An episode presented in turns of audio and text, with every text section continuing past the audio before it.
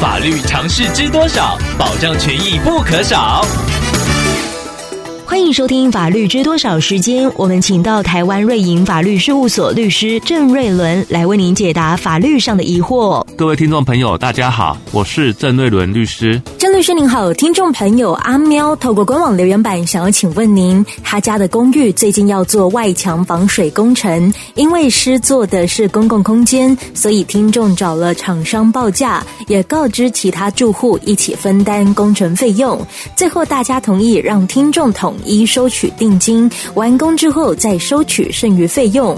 想要请问郑律师，这样的状况应该立定哪一种契约来保障自己与邻居之间的权益呢？公寓的外墙是共用部分，按照《公寓大厦管理条例》的规定，修缮公寓外墙应该是由大楼的公用基金，或者是由各区分所有权人按照公共部分比例来分担。听众朋友其实不用过分执着于你与邻居订的是哪一种契约。只要双方事先都把权利义务约定清楚，就可以保障自己的权益。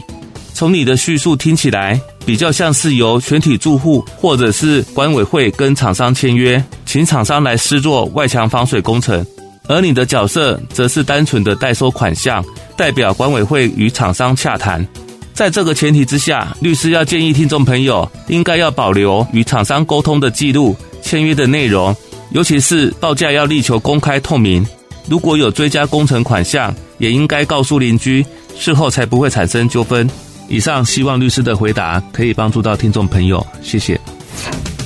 法律知多少？小小常识不可少，让您生活没烦恼。